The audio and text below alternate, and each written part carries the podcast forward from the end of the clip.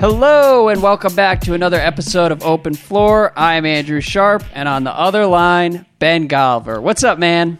Not too much, Andrew. I know you've carefully selected some great emails from openfloormail at gmail.com, and I know you want to talk about sort of the developing playoff pictures in both conferences. But before we do that, can I just have a minute to offer some constructive feedback to our guy Steph Curry? Go for it. I I have no idea where this is going, but I'm excited. I want to call it feedback. I don't want to call it criticism because Steph Curry really went out on a limb this weekend uh, with the Players Tribune essay and, and, talking about veterans' rights. Obviously, it was Veterans Day, and uh, you could kind of tell he was wandering out onto a branch that he wasn't totally comfortable on. I don't know if you saw like Ayesha tweeted, "Hey, I'm so proud of you."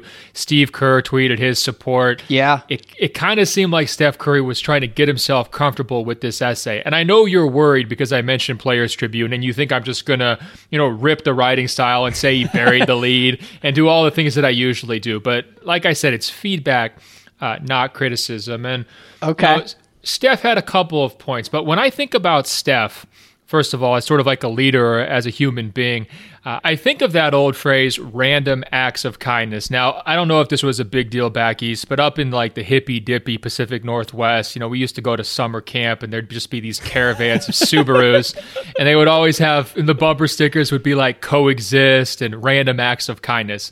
That is Wait, Steph's so were you a camp kid?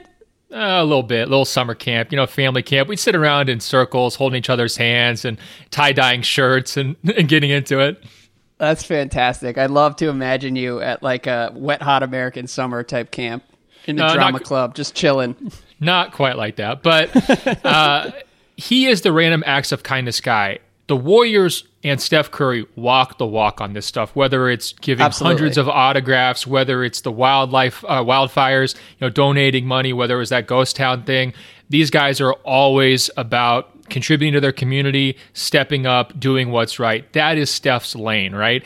Now, there's another lane of sort of leadership, and uh, you know, frankly, eh, there's a lot of grandiosity involved with it. I'm I'm thinking about like Master P and the no limit soldiers. Like he's convincing people to wear like you know fatigues and helmets or like dipset. You know Cam'ron and and uh, Juelz Santana, they're draped in the flag, and all their fans are wearing pink, and they, they really believe they're like an army or a navy, and they're gonna like take over the world. I mean, that's sort of the mindset of those guys, and that's why I want to have this conversation because Steph has this insane platform. I think he's starting to figure that out. There's a lot of people like you, like me, like everybody who follows his wife on Instagram who are sort of hanging on his every word. And in this essay for the Players Tribune, he tells a great story about meeting a veteran, right? And his takeaway was like, look, these veterans do not care about Kaepernick taking a knee. They don't care about those protests. That does not bother them. Uh, they do not feel insulted by it. What they want is what everybody else wants: health care, benefits, a job, uh, you know, the ability to get back into society after they serve. That's a great point. Uh, but what Steph did in his uh, his essay, he kind of stopped short. You know, he decided to be the guy who was like, "Hey, let's just have this conversation. Let's refocus. Let's cut through all the noise, and let's Yeah. realize that there's veterans out there." He needs to channel his inner Cam'ron, his inner Master P. He needs to get a little bit more forthright and maybe even a little bit more grandiose and a little bit direct. And I, like I said, I think that's outside his comfort zone. I think he needs to to connect the dots for people and say, "Hey, look, this is an issue and this is how I want you to help me address it. This is how I'm addressing it. I found this veterans charity and I'm donating money to it. And here's the link right here at the bottom of the essay. You go do- donate money to it if you're with me on this. Steph Yeah. Curry had in the whole essay, he's talking about the noise, the noise, and he's de- decrying all the noise that's out there. And of course, I think a lot of people probably dra- uh, blame the current president for that. We've seen that Steph can cut through all of that noise with a simple statement of, I don't really want to go to the White House. That dominates the news cycle for multiple days. Steph has the ability to cut through all of that noise.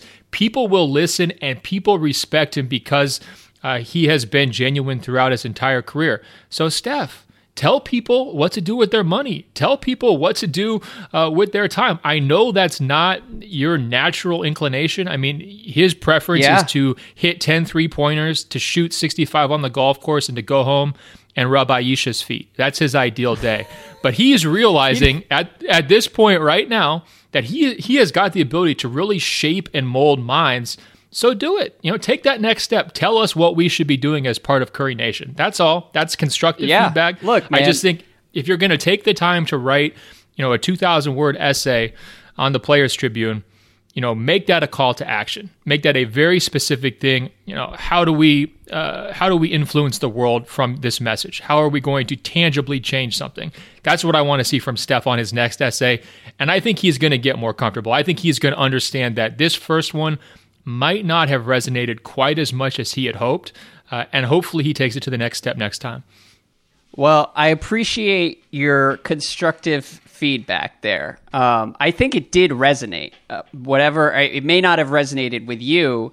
And honestly, I agree with a lot of what you said, though, because I read, I mean, like, as we know, I, I'm a Steph guy. I love Steve Kerr. And I expected a little bit more from what he wrote. Um, and this is kind of a random way to start the podcast, but I'm glad you raised it because it just sort of felt a little empty towards the end. Like I, he was decrying all the noise, the noise, the noise. It's not that we are demanding action, but it was a great opportunity to say, and yes, this is what we're going to do to help veterans who there are like a slew of causes surrounding veterans trying to reenter society that are absolutely worth his time and money. Um, and uh, Well, and here's one example. I mean, that church down in Texas, right? Horrible Mm-hmm. shooting. Unfortunately, it happens to be a situation where this, the person was uh, formerly, uh, you know, in the military. Do you draw a connection and say, "Hey, just these people are in need. Let's donate some money to them"? I mean, that would have been one really obvious way where he could have tied that together.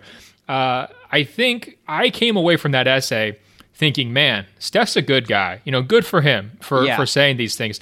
That shouldn't be the takeaway of his next essay. We already know Steph's a good guy. The, the takeaway for the next one should be Steph's a good guy, and I'm contributing to this cause because Steph's down with it. Yeah, I mean, the, the essay was fine. It was just very careful and basically impossible to disagree with. And um, it's the sort of thing that, like, Russell Wilson would write. And I've spent several years arguing that Steph is much cooler than Russell Wilson. So hopefully, this is sort of like a first step, dipping his toe in the water. And again, his feedback was universally positive. So uh, I'm sure that he will sort of continue to push the boundaries a little bit if we want to look at this glass half full. Like, this is really only the beginning for Steph, and the Warriors are going to win five more titles. So we'll have plenty of time in the spotlight. I still, I have no idea where you were going with the Master P cash money Navy element of this, but I'm glad you threw it in there just as a little curveball for people. No, I'm Um, just I'm just saying there are different ways that people go about their business, right? And Steph is not out there telling us all to wear pink head to toe or like getting us in fatigues and being part of this Curry Navy, right? That's he he's uncomfortable. The way that I read that essay was he was uncomfortable asking us to do something, right? He wanted to settle for the conversation. All I'm saying is, Steph, don't be afraid to ask. Yeah. All right. Well, cool. We can look forward to that. Um, should we talk about actual basketball? You wanted to talk about the West. I want to talk about the East.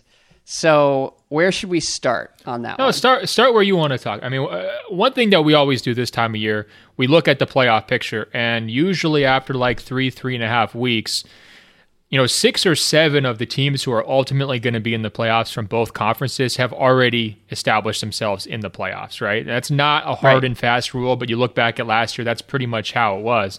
So in the Eastern Conference. Uh, we haven't seen an insane level of separation, but we have seen a little bit. Uh, and so that's probably the place to start. That's actually a great point. It usually only takes like a couple weeks before we start to see the hierarchy fall into place. And I don't think we're there in either conference right now. But I just want to say the East, this is potentially a warm take. But to me, the East is a little bit more fun than the West this year. Okay. Why is that? You're It's you're just- basically advocating for the AAA over the show, and this is something that you know I will hold against you for all of time if it doesn't prove to be true. So make a good case here. No. Okay. So my case begins with your AAA Major Leagues analogy here because it's something we've been saying since July, and I wrote about this a couple weeks ago. I don't think that's the right analogy for the conferences this year. I think that it's closer to NFL and college football. Because the West is this unforgiving landscape where basically everyone is kind of perpetually unhappy and we talk more about teams' flaws than we do their strengths. And everybody is headed for uh, an ugly ending. And it's just hard to like get too invested even in a team like the Thunder or even in a team like the Rockets or Spurs because you sort of know where things are going and it's not going to be as as fun to sort of watch the journey. The flip side is the East. The East is just straight chaos right now. There are like 10 to 12 potential playoff teams. I'm, I'm looking at the standings right now. Like the Hornets in 12th place could absolutely be a playoff team. The Pistons are in second place at 10 and 3. And it just is sort of like nobody is as good as the teams in the West. Like you could probably take five teams in the West who would finish in first or second place in the East.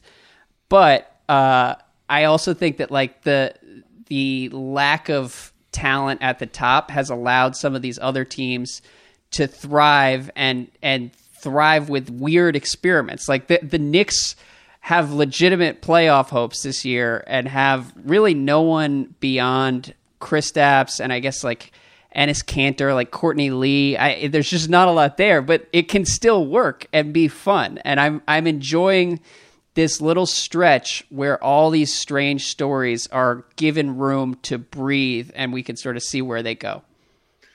I can't believe I'm saying this, but your analogy is airtight. I've been sitting over here trying to figure Yes. out how to poke a hole in it, but I think you, I- I, think you know what? I think you won me over. Uh, This is pretty good. so we have I to see, call I the know- Eastern Conference D1 from now on. Exactly. I know that you're a college football fan, so it it would be harder for you to to ignore the the analogy, the truth in that analogy. And uh, the the the other thing, keeping it with the college football analogy, half of these teams are complete frauds, and we all kind of know it, and we can just sort of see how long they can string it along, and that's fun too. Like the Celtics are twelve and two, really good. I'm not here to hate on the Celtics. They are, and they could they could win sixty games this year, but they are sort Okay, of like slow down one second. Aren't you really here to hate on the Celtics, though? I mean, you said the word frauds, and the very first t- team name out of your mouth was the No. Celtics. You've been reading four days worth of emails from open floor listeners saying you completely misspoke when you called the Wizards more talented than the Celtics. It's in the back of your mind. You want to shoot back. You want to call these guys. I mean, what's a college football team that never lives up to the hype? I mean, who are you comparing the Celtics Well, to here? I was going to compare them to Georgia, where like we were watching Oh. them put up great numbers, and we know that it's not actually going to end well. But I, I, the, the only reason I threw out the Celtics first is because I'm staring at the Eastern Conference standings right now, and they're at the top of the list. I will absolutely cop to hating what's happening with the Celtics as the Wizards sort of like piss away another opening month of the season, look completely uneven. Uh, it's been tough to watch the Celtics look this well oiled and just like excellent across the board. I am saving some of the angry emails. Like we may we may have to record like a bonus podcast that we release on Christmas Day, and it will just be me reading all the like November victory laps from Celtics fans, taunting me and my shitty Wizards. So look forward to that. Christmas afternoon, I will leave my wife's family and go taunt Celtics fans for an hour. Yeah, Sunday we had the insufferable face-off where like the Celtics winning streak was on the line, but then DeRozan had the ball with with the game on the line, and it was just like which one, which outcome are you kind of like rooting for, like based on who do you want to hear from less? And surprise, surprise, DeRozan bricked twice, and the Raptors lost, and the Celtics winning streak continues. But that was a close one. I mean, that was a, a real lesser of two evils moment.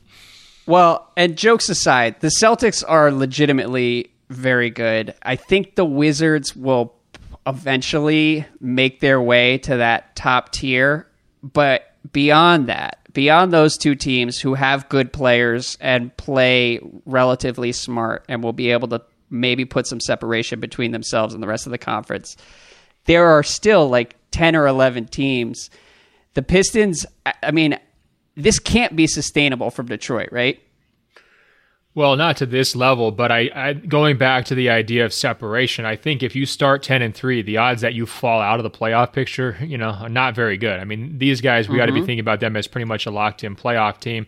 Uh, you go down the roster. I mean, Jackson's been better than we've been calling him in terms of the root canal, but it's not like he's lighting the absolute world on fire. Andre Drummond's yeah. definitely been more effective, and the free throw thing is you know that changes them as a playoff team because you can't just sit him for the entire fourth quarter like Stan did you know two years ago when they were in the playoffs.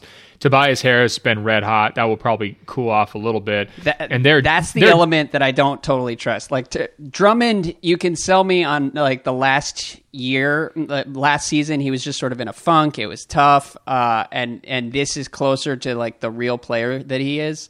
But Tobias Harris, he's got to be averaging like 25 a game so far, and he's been excellent. And that's I, I, it's hard to imagine that he's able to keep that up. I'm almost positive he was like the one guy I recommended in a fantasy basketball podcast. So who knows? Uh... he, he, was, and I've never liked his game, so I would not allow myself to draft him. He's kind of like a poor man's Melo, Melo without any of the cool stuff, but he's playing really well. So credit to him. Yeah, I think also their depth too. You know, that that gets me a little nervous. Like Bradley misses time, then what happens? You know, but yeah, in terms of when you're looking at like who's going to be a playoff team, we didn't necessarily think that they were going to be rock solid. I think we had them or Philly as like the eighth seed coming in. Um, mm-hmm. They look like they're going to be outperforming that for sure. I also wonder though, like how scared are you of Detroit in a first round playoff matchup? To me, not at all. You know, I think well, that's a team that's pretty easily beaten, but I, that's moving the goalpost a little bit just because you know new arena. Uh, they have, you know, Van Gundy's almost getting like hot seat chatter before the season. Everyone hates Reggie, as we've been over and over and over. And then Drummond's career is like a question mark. Is like, is this guy good? Is he helpful or not? Um, a lot of those things have gone by the wayside. If they make the playoffs, that's a big, you know, victory for them, even if they don't go anywhere. Yeah, I mean, looking at this, and you talk about terrifying playoff teams that was my takeaway watching Sixers Warriors the other night. The Sixers actually played Golden State pretty close through the first half. I think they might have been up by one at halftime. They were they were either up by one or down by one before KD came out in the third quarter and just like blew them off the court, as is the Warriors' custom. But the Sixers, like they are very close to putting things together, and they they still make five or six like dumbass plays in every game that will probably cost them some regular season wins. But that team, if they're healthy at the end, is going to be so scary in a playoff series because they're just so much bigger than everybody. They're surrounding Simmons with shooters. And Embiid is the most talented player in on most of the, the courts that he plays on. And it's just going to be like really interesting to see what they can actually do if if they can make it to the finish line healthy. I mean, that's the next step of the sort of perpetual comparisons to the Thunder that they were always, you know, going for during the process of like, hey, we just need to get three All Stars to build around. Like those young young Thunder teams, you know, like when they were first getting into the playoffs, like that was nobody wanted to play them. You know what I mean? Like when you're dealing with yeah. Westbrook, Harden, and Durant, like all under 25 uh, who cares what seed they are? That's like the mismatch you don't want to have. Uh, that could be Philly's future here, whether it's this year and definitely next year.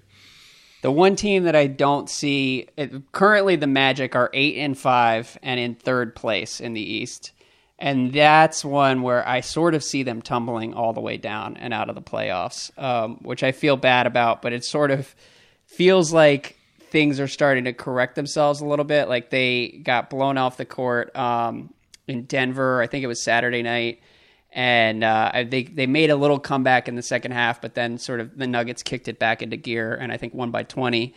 So I don't know. I don't know if I see it with them, but just in general, where this is a public service announcement. the East was supposed to be a flat out train wreck this year, and I don't know. It's it's gonna be fun. It, it, like there are ten different ways the the final playoff picture could play out right now, and uh, it's gonna be absolute chaos on the way there the next few months. Yeah, I mean, I think I'm almost positive before the season started. I said there was like four teams in the East that might actually matter, maybe five. Yeah, and I, we can up that number right now to me like to nine or ten. You know, in terms of like teams that you consistently should be watching, whether it's for what they can do this year in the postseason or like what their future is going to become. Like New York to me is like ten times more relevant right now than I expected. Um, yeah, and there's some other teams that kind of fit that bill too. I mean, we expected like 60 losses from the Knicks, and they are at really look like a good team. They're playing. We're we're recording this before Knicks Cavs tonight, which is heartbreaking. But uh, they look like they might actually be a playoff team if if Kristaps can stay healthy. But yeah, like, look, I don't want to go full Vision Quest on on Kristaps. I'll save you that. But yes. I, w- I, I was writing about him over the weekend, and my mind was going to some like really crazy places. Like I was thinking, who do I who do I kind of comp him to? Like when he's flying across the paint with the ball uh, outstretched, like there's hints of Kareem. And then when he's like facing guys up on the perimeter, like there's a lot of KD to him. He's scoring from absolutely everywhere, whether it's like deep Steph Curry territory all the way to the rim on the lobs. Uh, I mean, it's really, really a sight to behold. And I was like thinking in my mind, okay let's design the Porzingis stopper. Like, who's the guy who's just going to like make his life miserable one on one defensively? Like, basically, you need Rudy Gobert's length and height around the basket to like contest his dunks. Then you need to have Draymond's motor to like just get under yeah. his skin and make him uncomfortable. But then if you're really going to challenge and like contest his three pointers, you have to have KD's versatility. And then once he puts the ball on the deck going side to side, you probably want to have Kawhi's hands to sort of like harass his handle. So basically, the Porzingis stopper requires like the top four defensive player of the year candidates rolled into one. Like that's how you handle this guy. It's ridiculous. I mean, I believe he leads the league in usage right now. Uh, I think he's yeah. a top three scorer. If you look at his stats, I mean, this guy is a top five MVP candidate right now at age 22. It's insane. I mean, I expected big things from him. I was all about, hey, let's praise New York for their big summer. Get rid of Phil, get rid of Melo, get rid of Rose. They went three for three. I didn't see this coming even for two weeks. Even if this is the if this moment jinxes the rest of their season, I still didn't see what we've. yeah, I didn't see it coming. Uh, what we've already seen the first couple weeks of the season. Yeah, not at all. I will say I am officially well. Two announcements here. First of all, I pulled off a trade for Porzingis with my fantasy team this, yes! This past weekend. Yes, so Team Sharp. Team a, Sharp has Porzingis. Yes, yes, I'm officially all in on Porzingis. So I, as you noticed, there there will be an uptick in Porzingis talk on this podcast over the next three to four months. Um, but I will say also that I had to trade four good players for him, oh, and oh, am pretty terrified that I bought Porzingis stock at the highest possible price.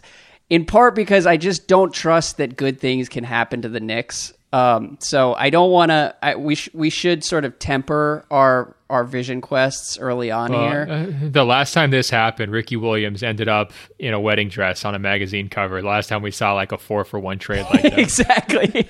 I'm Mike Mike Ditka right now, and it's Perfect. dangerous. Um, I'm not super confident. But listen, we're gonna come back to Porzingis. Let's talk about the West here. Uh, what's your what's your take on what we're seeing? Because it sort of looks like a mess. Like everything past Houston, Golden State, and San Antonio. Well, there's just a lot happening. Like it's really all happening. Like the Thunder, everyone kills them. Then Paul George like responds immediately and has great back-to-back games and w- games they really needed to win. The Clippers are like very quietly on this extended losing streak, and you know Gallo not being there is is already showing that that was a concern that we had uh, that we were right to have entering the season. Um, mm-hmm. I think we should talk about this Gobert thing for just a second because two years ago when he was injured, he missed like a month in the middle of the season. They basically won at like a 33% clip, something around that. You know, I mean, they were well below 500 without him during that stretch. Um, yeah. I mean, you can make the argument, okay, they've got Ekpe Udoh, so they can like at least you know plug in like a defensive minded center if they need to. Um, but they were already really hit or miss. I mean, their offense was so bad that you know if they weren't kind of like playing at least a B plus on offense, they were often not in position to win games. Uh, so to me, like overall, big picture, they were behind my expectations for them. You know, getting a month without Gobert, or if it stretches to six week, uh, weeks without Gobert, really is going to put them in a tough spot. I mean, that could drop them as low as like 11th, maybe 12th. Uh, I think it really opens the door for a team like New Orleans. I mean, they need every break that they can get uh, given the state of their roster.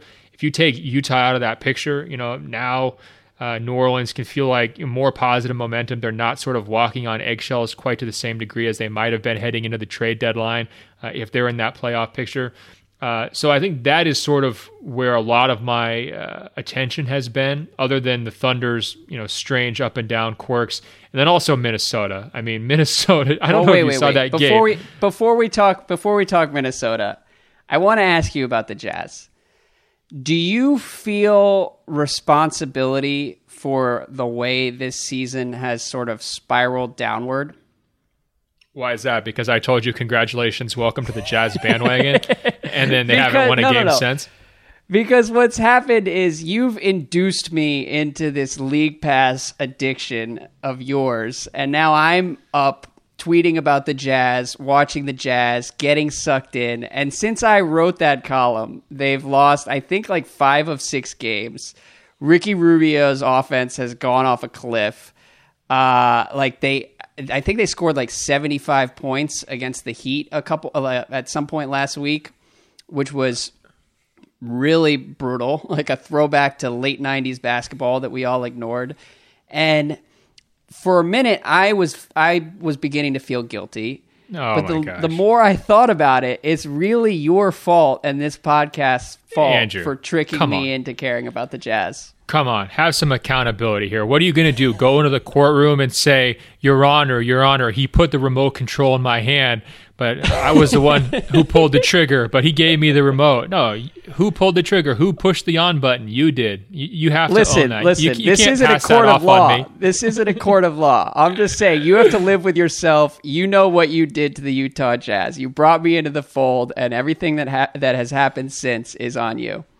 Yeah. Well, I'm just trying to help our, Australian listeners win their bets. You know, like I said, as soon as you get excited about something, just go the other way. And I'm sure there's people who made a lot of money off the Jazz's struggles this past week betting against them. So good for them.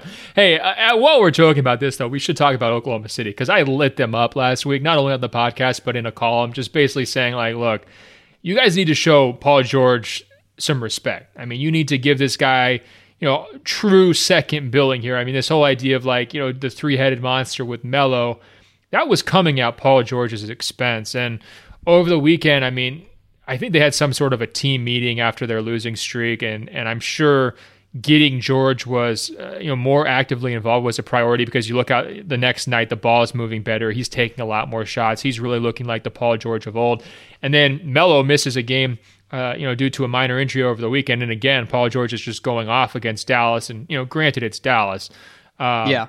this looks like a much healthier version of the Thunder, especially on offense. I mean, obviously, we want to always see more ball movement from them. They're always way at the bottom in terms of passing, and they get super stagnant and predictable late in games. But keeping Paul George engaged, to me, it's the X factor to their whole season. Uh, and we saw pretty demonstrable progress on that uh, over the last couple of days here. You know what I was curious about is like who do you think talks in the in the Thunder team meeting? Because I can't really picture Russ like standing on a stool and like gathering everyone around and sort of rallying guys. That just doesn't seem like his personality. I bet. then- uh, I bet Enes Kanter just skypes in and gives everybody his take.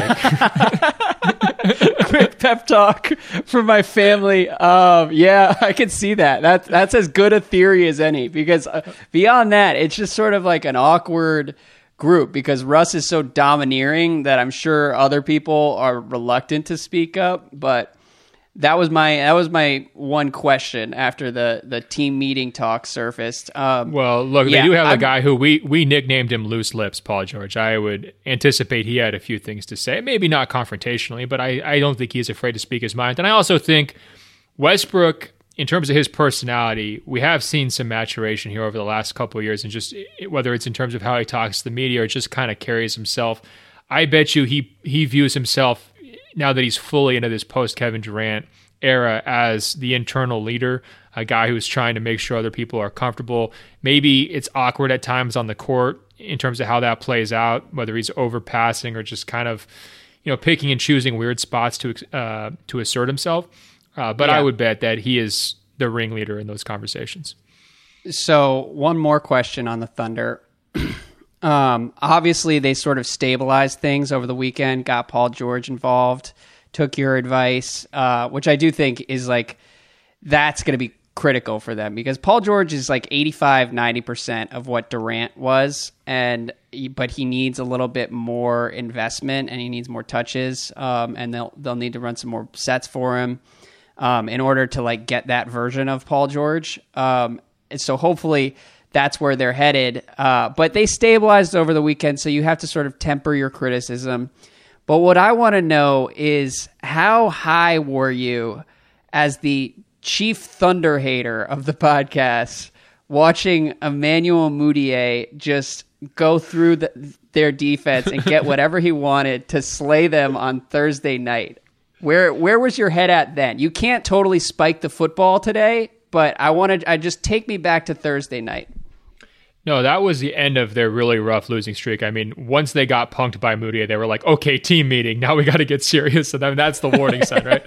Uh, no, it's really weird because if you look at their clutch defense, and I kind of put this in one of the columns I wrote, it's like basically every opponent just tries to get Steven Adams away from the basket, right? Like as soon as he's away from the basket, whether it's a high screen or do they just, you know, use a, a center like Horford on the perimeter, just kind of pull him away the ba- uh, away from the basket.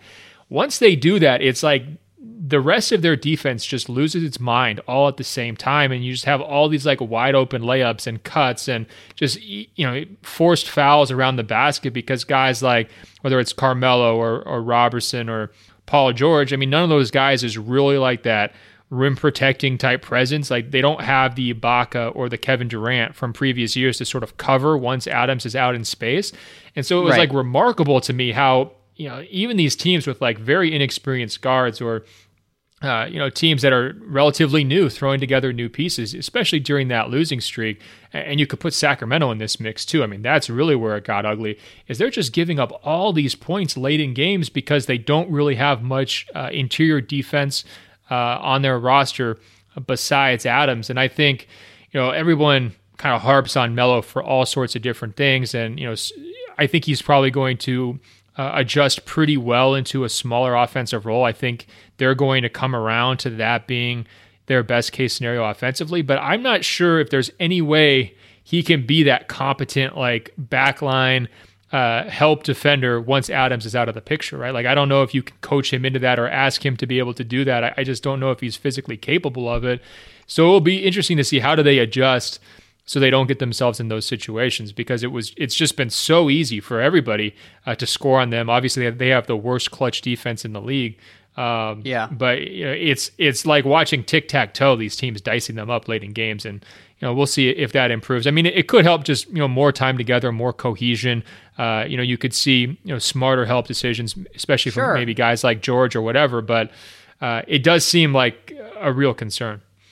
Yeah. Um, well, you're back down to ground level, but I would have really enjoyed High Horse Golliver Thursday night at like 3 a.m. Um, Hey, look, but- the results speak for themselves. If they're calling team meetings, they're in a crisis. You know what I mean? That's all I'm saying. Um, all right, a couple more teams before we move to some questions here. Um, and I've enjoyed Wait. this, just a free a free flowing tour through the league. Um, Hold on, hold on one second. Can we talk about Minnesota? Because that was the team I was going to mention. I feel like all eyes should be on them right now. Don't you think?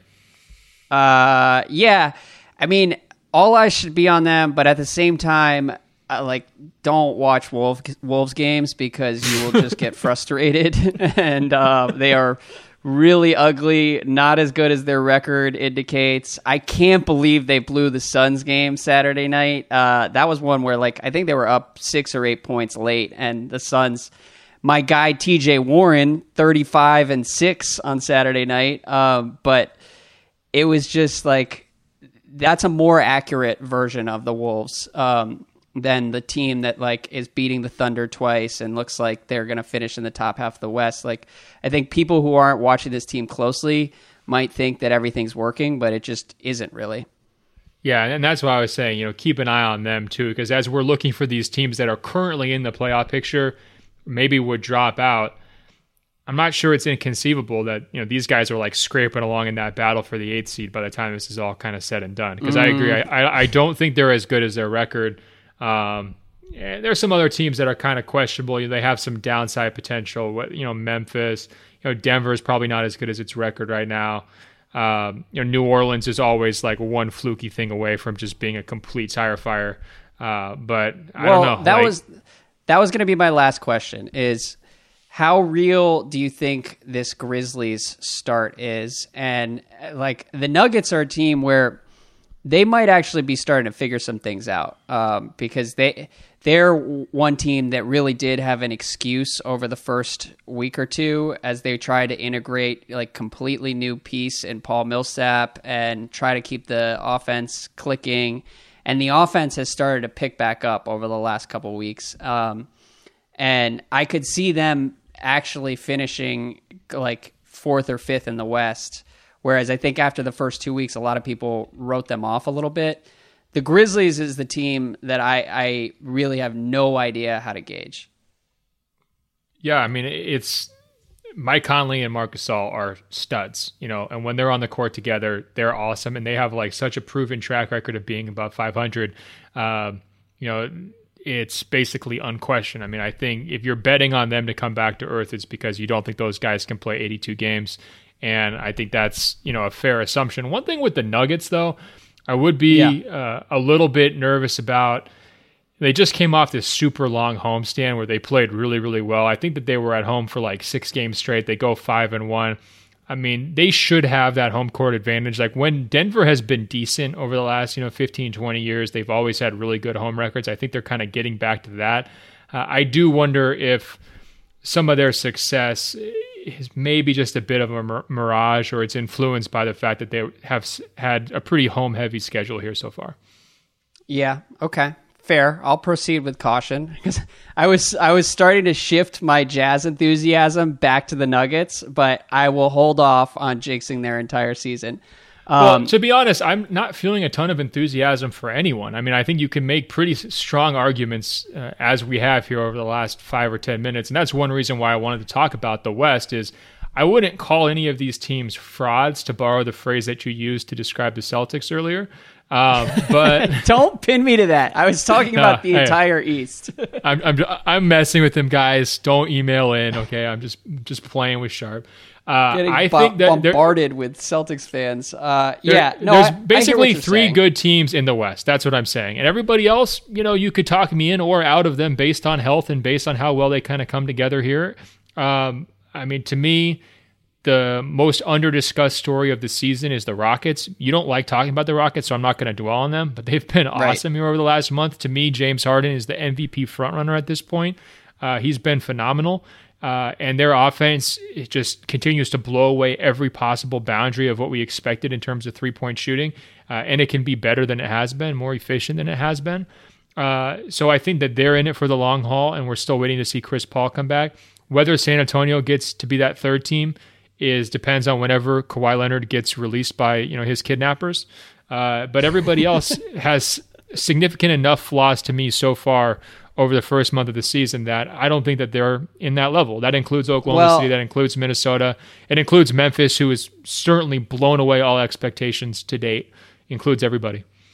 And we should qualify that by saying that if they were in the East, they would be top two seeds and look awesome. But in the West, this is part of why I prefer the East this year, is that it's just – sort of more wide open and fun. Whereas the West, a lot of the teams we're talking about are all in on these rosters that are imperfect and uneven and hard to sort of peg down, and uh, that I think is what sort of contributes to just sort of tense games, and it's not, it's not actually fun to watch some of these teams. And we were expecting one of the deepest fields in like the history of the NBA, and it hasn't really played out that way. And these teams, like the downside, is a little dark. Like I don't know what Minnesota does if they can't get things rolling with Jimmy Butler this year. I don't know what OKC does if Paul George leaves next summer. So like there is there's significant downside for these teams that uh, sort of makes it a little darker in the West, which is why it's like the NFL, just a little too dark for me. Uh, just I'd rather watch Porzingis do whatever he wants in the East. Yeah, the last note about the West is I think you mentioned earlier you were praising Philadelphia for like giving Golden State two good quarters there, and like yeah, that's fine. Like good. I mean, Philly's been you know better than my expectations. They've been good. Golden State they're so far better than everyone that they're playing like 12, 13 guys every single night. It's like Kerr is just out there on his philosophical island of like every person matters, every warrior matters, you know? Um, all warriors, bench scrubs, lives matter. And I mean, like what they do in the third quarters when they decide to actually play is insane. If you just look at their third quarter point differential, like it will basically break your computer's calculator. It's so high. And so from that standpoint, like if your favorite team, if you're just some random East Coast fan, you don't watch the Warriors a lot and you guys keep it close through halftime, don't talk yourself into that. just just wait till whatever happens in the third quarter. That's, that's uh, but, very true. At some point, we need to have a longer conversation about the Warriors restrictor plate because I feel like Kerr this is all by design from him, and I think that. It, and you've mentioned it in passing to me before. Like with if you took Kerr off the Warriors bench and just let like Mike Brown coach them, they could go like thirty five and zero. Oh. And uh, we're not seeing that, and it's it's just it's an interesting story. It's an interesting way to play it because this is like they really are like Kevin Looney I don't know how many minutes he's actually playing, but it feels like every time I've seen the Warriors this year, Kevin Looney is on the court, and I'm just kind of caught off guard by whatever Kerr is trying to do. I mean, my great fear is that Zaza will somehow injure someone just because, like, he is the ultimate restrictor player, right? And like, the only way that backfires is if he like loses his body control, and you know, God forbid, there's like friendly fire. But one thing I'd say about the Warriors, like even with the restrictor plate on fully, their yeah. offense right now is basically like 7.6 points better from an efficiency, uh, offensive efficiency standpoint than the number two team. That is like the same as the gap between the number two team and the number 20 team. So, mm-hmm. like, even with the restrictor plate, they're lapping the field. Like, if this was the Indy 500, like, they would be drinking milk, you know, eyes closed in their cars, just just chilling, spin, spinning around all the competition, no problem. So, it, yeah, it, I mean, it, it is just insane to think, like, what if Kerr was just like, you know what, eight man rotation, D'Antoni style, screw it, we're going for it. We're going to just try to put up 145 every night. Like, the type of records that they could set they could they could do things that will never be broken if they wanted to. Yeah. Um, yeah, I think they're looking to do that, but do it over the course of like five or six years, which is probably the method behind the restrictor plate madness. Is I think that they're looking to extend this and break like every dynasty record. Um, although yeah, part of it also right. is just Kerr, Kerr being stubborn they're in it like marathon runners. They look at the Spurs and they're like, "Oh, 20 years of excellence. Okay, let's try for 25." yeah, let's win eight straight titles and see who wants to talk. Um, all right, ne- let's run through a couple quick questions here. So, Tom says, "Isn't it time to admit D'Angelo Russell stinks? The Nets are 20.9 points better with him off the floor. Spencer frickin' Dinwiddie brings more to the table. First of all, don't." Hate on Spencer Dinwiddie.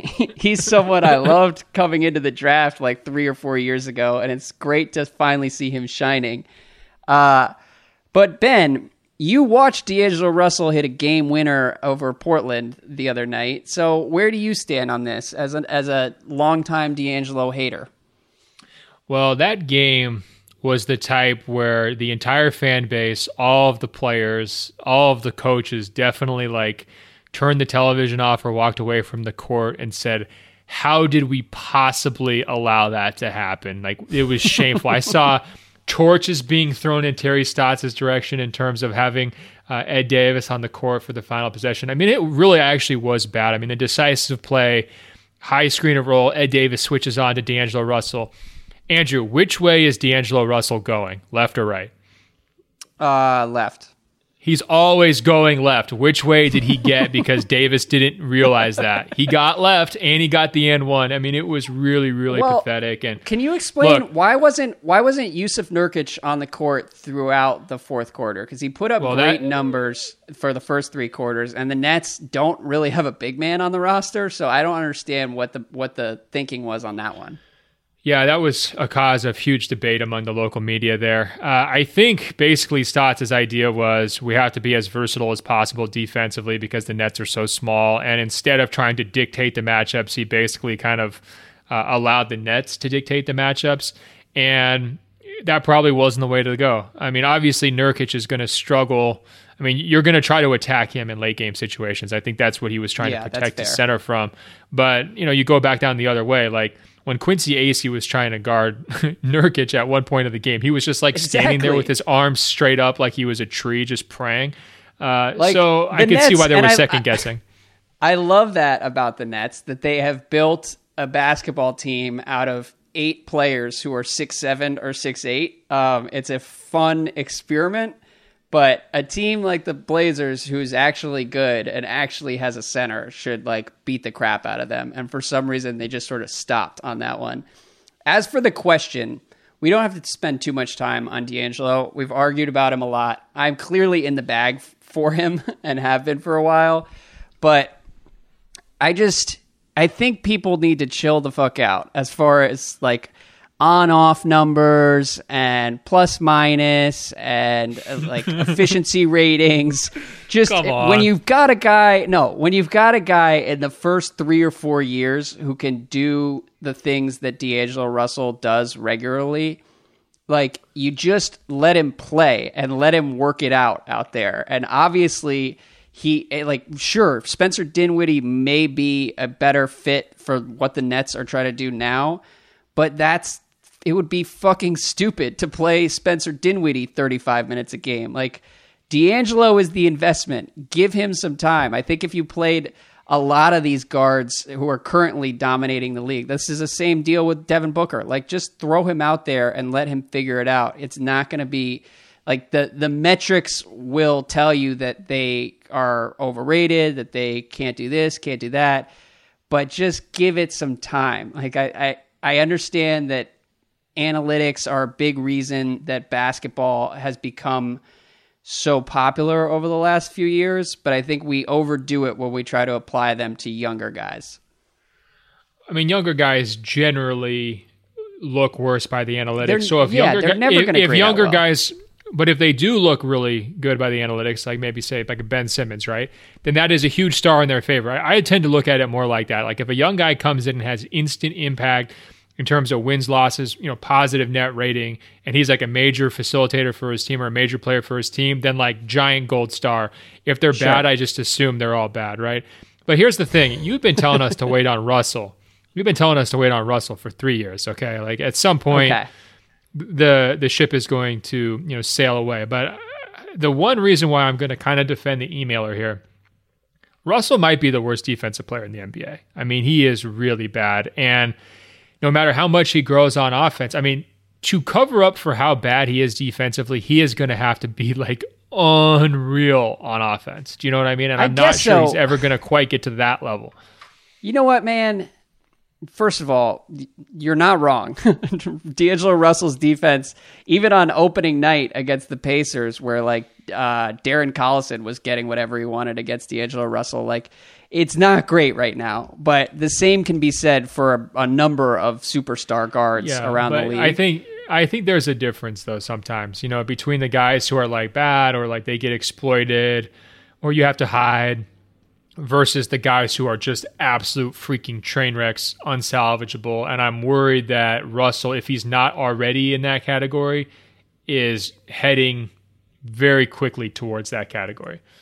Okay, but the the flip side of that argument is to say that the Nets don't have any real capable big man on the roster, and it's very difficult to build a competent defense without a good big man who can who can guard pick and rolls and protect the rim. And like they the Nets have just kind of punted on that. Uh, and so it's hard to it's hard to grade anyone's defense when you're playing for a team that's kind of already lost before the game starts.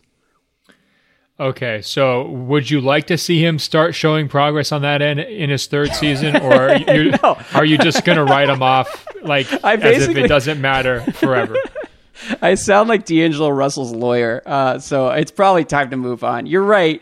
De- defensively, he's got some issues. My only point is just give him four or five years.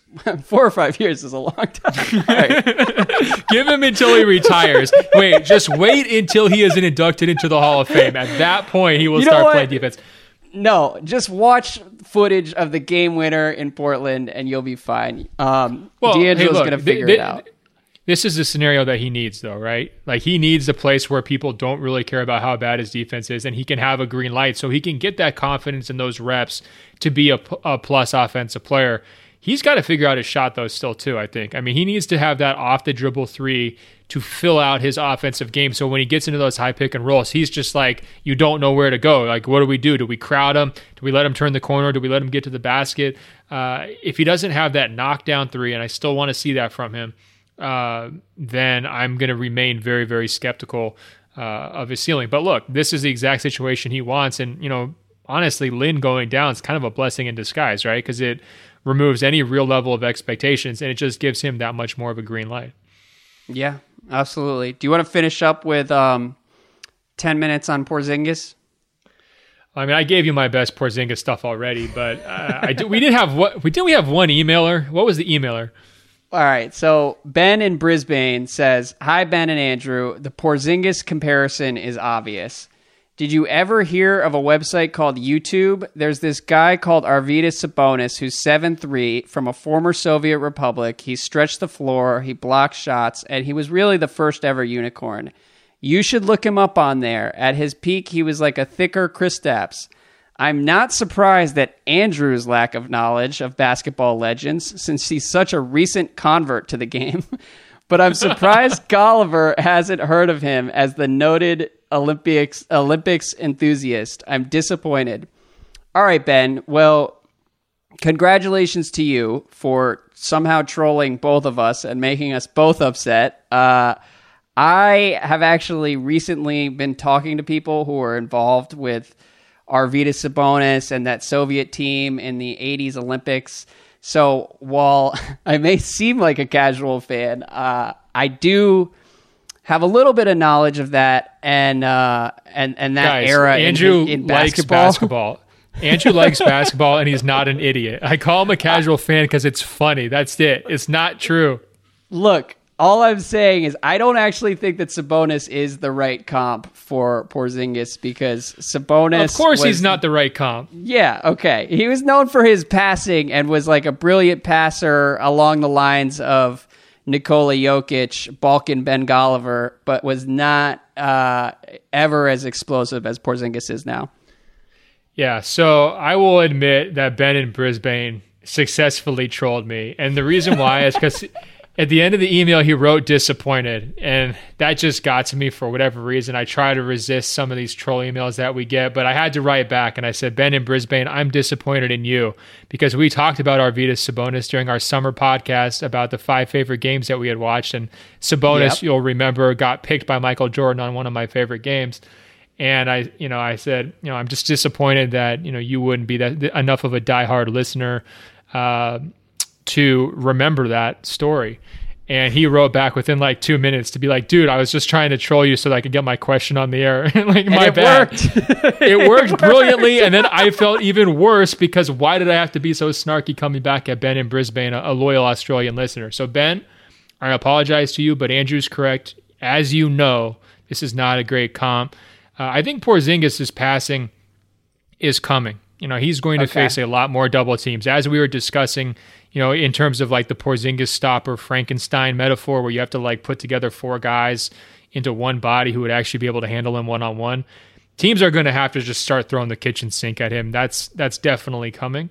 Uh, and so he's going to need to learn to read those double teams, make the right passes. In New York, their whole roster building philosophy going forward over the next five years is find guys who can really play off of him. So I think that will be the, you know what's to come. But when you're talking about Sabonis's level of passing, that's not something you just stumble into at 23 mid-career when you're facing exactly. double teams. Like, like Sabonis is born, Mozart, man. yeah, you're kind of born with that level of vision, and so I, I don't see that from Porzingis. Um, but clearly, that's not like a, a, slam on him. Also, I mean, Sabonis is not doing like pull-up hezzy jimbos, you know, like Porzingis. Yeah. I mean, this this guy's handle and getting into his shots and the off-balance stuff and all that you know, that, that wasn't Sabonis. Um, That's what I'm saying. Even, this is something that we haven't Sabonis. really seen. Um, it, it's it's definitely more Dirk, if anything. But uh, let's move on. You mentioned help for Porzingis. This is something we didn't get to last week, but Daniel says,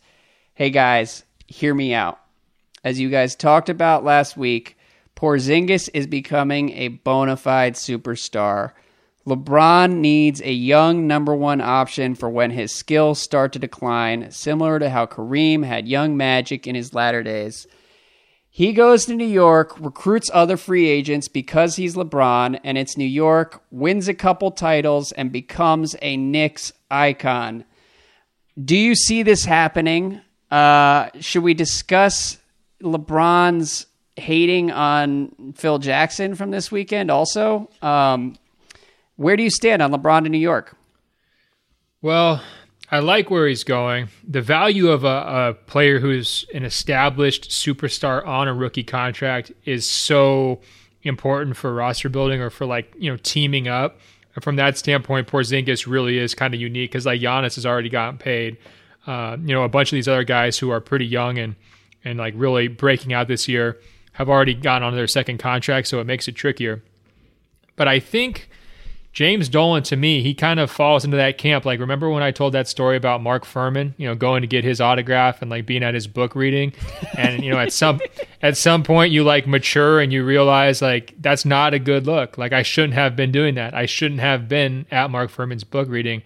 Sure. I kind of feel I kind of feel like James Dolan's in that camp. I mean, people are forgetting about this Charles Oakley thing like it never happened. Like I get Porzingis is amazing. The owners still had Charles Oakley, franchise legend, forcibly removed from the garden by security not that long ago during the middle of this very fraught political environment. Can we have LeBron like swallow all of that and, and you know shake hands and make a deal with Dolan for you know a max contract to be the face of the Knicks? I mean, if I'm LeBron, I'm thinking, look, I don't want to be anywhere near Dolan. I don't want to have anything to do with him, and uh, you know, I'm treating it like you know, like myself and saying, look, you know, my Mark Fuhrman autograph hunting days are over. Yeah, that's fair. Um, I mean, he's he's also spent the last four years with Dan Gilbert, so I feel like LeBron is strong enough to deal with anyone at this point. And how many deals with the devil can you justify, Andrew? How many can you live with? I don't know. I'm, I'm all in on D'Angelo Russell, so you tell me. Uh, the LeBron side of this, the LeBron, it actually makes sense for LeBron. I don't want it to happen for Kristaps. Um, like I, I love LeBron. I love that he took shots at Enes Kanter today. He said, uh, I, I have it here. He said, I wasn't throwing shade at Frank at all for people that got their pants in a bunch. This is clarification for anyone who, who just lives in a box and for Enes Kanter, who's always got something to say. I don't know what's wrong with him. Um, Enes Kanter does always have something to say. It's he's been an enemy of this podcast for several months now, and uh, I love LeBron for his Kanter shots almost as much as I love him for the for the Trump shots. But I don't want him playing with Porzingis. I like let's just let the Porzingis story run its course on his own. Like LeBron has a way, and we saw it with Kyrie. Obviously, like he just sort of absorbs all of the attention and the energy from the people around him and it's great for what it is. He's one of the three best players of all time, and he's been one of the most interesting athletes to follow. But just let Kristaps do his thing by himself. I, th- I think like I would I would much rather have someone like Paul George go play with Porzingis than have uh, LeBron go play with him. Yeah, I feel you. I also think like it's time for LeBron to win now. You know, I want him to go to a place that has more ready structure, that has more superstar talent on hand, and you know, not that New York. I mean, they, their roster's kind of overperforming so far, I'd say, in terms of expectations. But I mean, how many other guys do you see on that roster who are going to go toe to toe with the Warriors in the finals, like next year's finals, 2018, or I guess 2019 finals? Um, not too many. You know, that's yeah. that's a, a, a real like reload, retool process there to me. Um, and like the vision of like the long term future of Kristaps and LeBron. Uh, to me, that's not as enticing for LeBron as a place like Houston or San Antonio. You know, our favorite San Antonio, where a lot more of those uh, those blocks are already in place. Yeah, I'm with you. Um, two more questions here. First, Ken says, Open floor. Would you rather have Klay Thompson or Jimmy Butler? Who would you take? Well, in the past, I would have said Jimmy pretty quickly. He's having a weird season, kind of, right? I mean, I don't. How would you explain his season today? Um, Andrew Wiggins is overrated. Would be one way. Uh, Thibs is not as good of a coach as we thought. Is another way to explain it. Uh, no, I, I do think that he's he's out of sorts, and part of it is probably on him, and part of it is just the the challenge of trying to integrate all those pieces in Minnesota. I would take Klay though um, over wow. over Jimmy and over a lot of guys. Uh, I just think like like even someone threw out the question of like what star would you want next to Giannis, and Klay is high up on my list and he just fits with so many other players around the league. Whereas Jimmy, like you kind of have to run everything through him to get the most out of what he can do. And I don't know if he's quite good enough to justify that investment. Yeah, I do think our uh, our take on Klay or our impression of Klay is kind of shaded by the fact that he is in the absolute best possible scenario for himself uh, with Steph and now with KD as well. I mean, uh, certainly he contributes to how good Golden State is, but like if you were designing a scenario for Klay's success in terms of what he does well and what he doesn't do well, that would be the scenario. Um, well, so I do think if you threw if you true. threw Klay into a vacuum, if you threw Klay into a vacuum, uh, and you made him dribble and play make a little bit more, and the turnovers added up, and maybe you know his limited finishing through traffic starts to become more of an issue and he doesn't have maximum space and teams are able to really key on him when he is moving off the ball more than they can now because there's so many other threats. I think he would look meaningfully worse than he does now. I'm not saying he'd be bad. I just don't think yeah. he would look as perfect as he does. That's true to a point but i also think that you can take 10 teams around the league right now like put him on any good team and he's going to be really really good and his role won't be dramatically different than what we're seeing in Golden State. Like if you put Klay next to Harden in Houston, he would be just as dangerous. Put him on the Spurs, just as dangerous. The Celtics, just as dangerous. He's just like he's a player who is going to be super valuable to a really good team. Um, Whereas this is gonna sound this is gonna sound condescending, but this is showing a real evolution of thought from you, and I'm really proud. I completely agree. I mean, he's we call it during the top 100, we call that like transferability, right? Like how how many different scenarios would Klay work in? And there's no question, like if you have a lead guard who is scoring minded, or you have a system that's built outside in, Klay is yeah. going to fit basically anywhere, and he's multi positional. So yeah, I mean, we've definitely are right to value all of those things.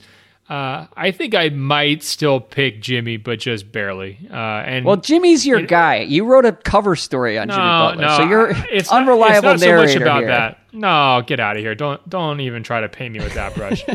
uh, I've written a few stories about Klay over the years. You might have heard of the Golden State Warriors as the greatest team in the league. sure, for four sure, years running. That's true. But, uh, you were there for the Klay Thompson religious experience in OKC. I, I think if you just strictly applied the vacuum test uh, uh-huh. You know, you would say you know, Jimmy can do a little bit more offensively. He's a little bit re- less reliant on others, and you know, if you gave them you know equal supporting casts, uh, his talent would show through just a little bit more. Uh, you know, Klay is a phenomenal defensive player too. I think people are drawn to Jimmy's sort of ferocity on defense. uh, and they Yeah. might be prone to overlooking Klay's discipline on defense and his intelligence on defense. Um, so I think that's I think it's really close, basically on both ends. But you know, clearly, you know, Klay is a historic three point shooter, and that is what makes him so transferable. And I think that's why you know some of these early issues in Minnesota, like if you just put Klay in there uh, instead of Jimmy, it's going to be a smoother transition just because uh, you know he's a pure floor spacer. He's he's not trying to pound. Uh, he's not trying to you know take touches away from anybody else. Yeah, uh, good breakdown there. To throw one more player into this mix, um, we've we've hated on the Celtics a, a decent amount, uh, and we have hated on Kyrie on and off for like six months. But I will say that watching Kyrie against Klay in the finals last year was pretty unbelievable because I began by watching Klay Thompson's defense on Kyrie, and he was just like smothered on that on Kyrie, and uh, was following him all over the floor, and was just sort of like in his jersey the entire time.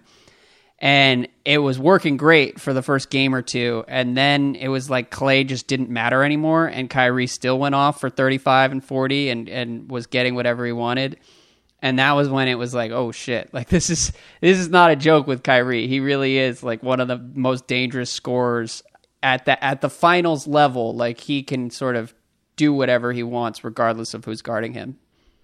Yeah, that says a lot more about Kyrie than it does about Klay for sure. Right, Um, exactly. no because shots how many Klay. guys? He's my guy. Yeah, for sure. Because like, how many guys could do that to Klay? I mean, I think even if you looked at the other elite point guards, there's not many.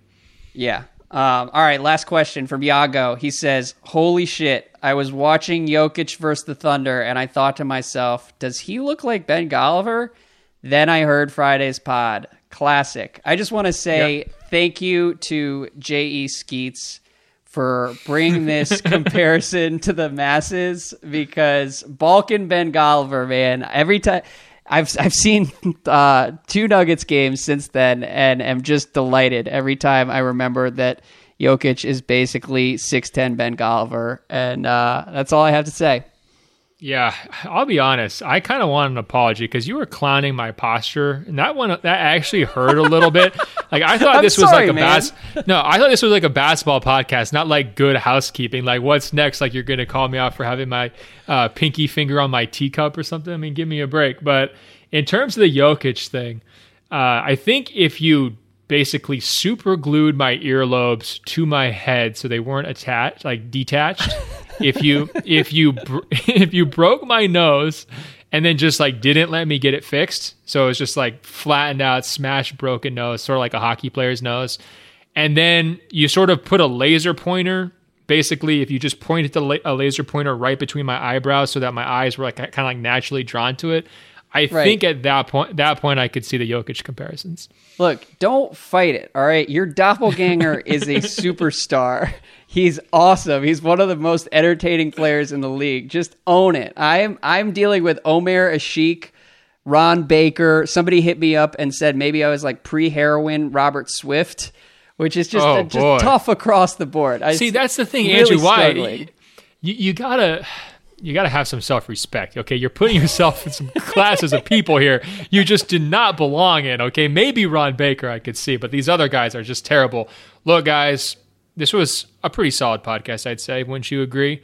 Open Yeah. floor mail at gmail.com, five star reviews on Apple Podcasts. Send us some more incredibly uh, sketchy people that Andrew might look like, and go ahead make fun of my my giant slump shoulders and uh, you know bulk and look. Uh, Andrew, until later this week.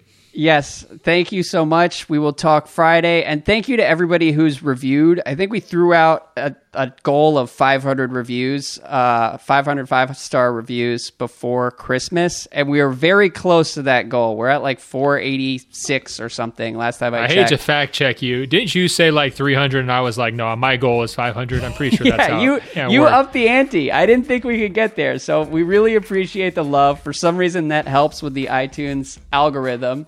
And uh, yeah, man, good uh, good run through today, free flowing. One last Easter egg for our listeners, guys. If you get us above 500, sorry, if you guys get us above 500 five star reviews on Apple Podcasts and you push my Instagram follower total Oh, ab- above Andrew's, I will post a gallery of all of my magnets onto Instagram. That will be my Christmas present to you guys. So check me out, Ben.Golliver on Instagram. Andrew, I know nobody else is listening, so we should probably go. I'll talk to you. All right, take it easy, man. Another great edition of Open Floor is in the books. Did you know Locked On has a daily podcast for all 30 NBA teams? If you're a Lakers fan, search Locked On Lakers. A Celtics fan, search Locked On Celtics. Warriors fans, search Locked On Warriors. Yes, all 30 NBA teams have a daily bite-sized podcast on the Locked On Podcast Network. Search on Apple Podcasts or Google Podcasts for Locked On, your favorite team. Or tell your smart speaker to play podcast Locked On Your Favorite Team. It's the Locked On Podcast Network, your team every day.